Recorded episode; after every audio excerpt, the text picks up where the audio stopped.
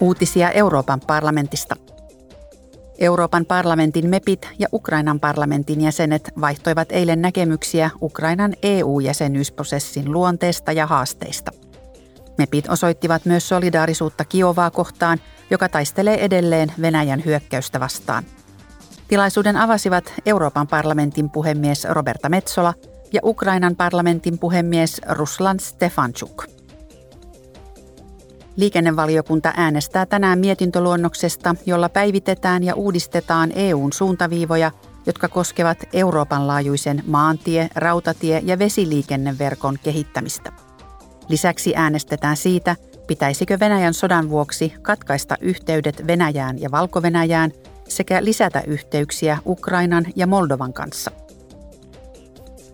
Kansalaisvapauksien sekä oikeus- ja sisäasioiden valiokunta äänestää tänään ei-sitovasta päätöslauselmasta, joka koskee viimeisintä yritystä luoda EUn ja Yhdysvaltojen välinen datansiirtokehys. Tavoitteena on sopia kehyksestä, jonka EUn tuomioistuin voisi hyväksyä. Uutiset toimitti Euroopan parlamentti.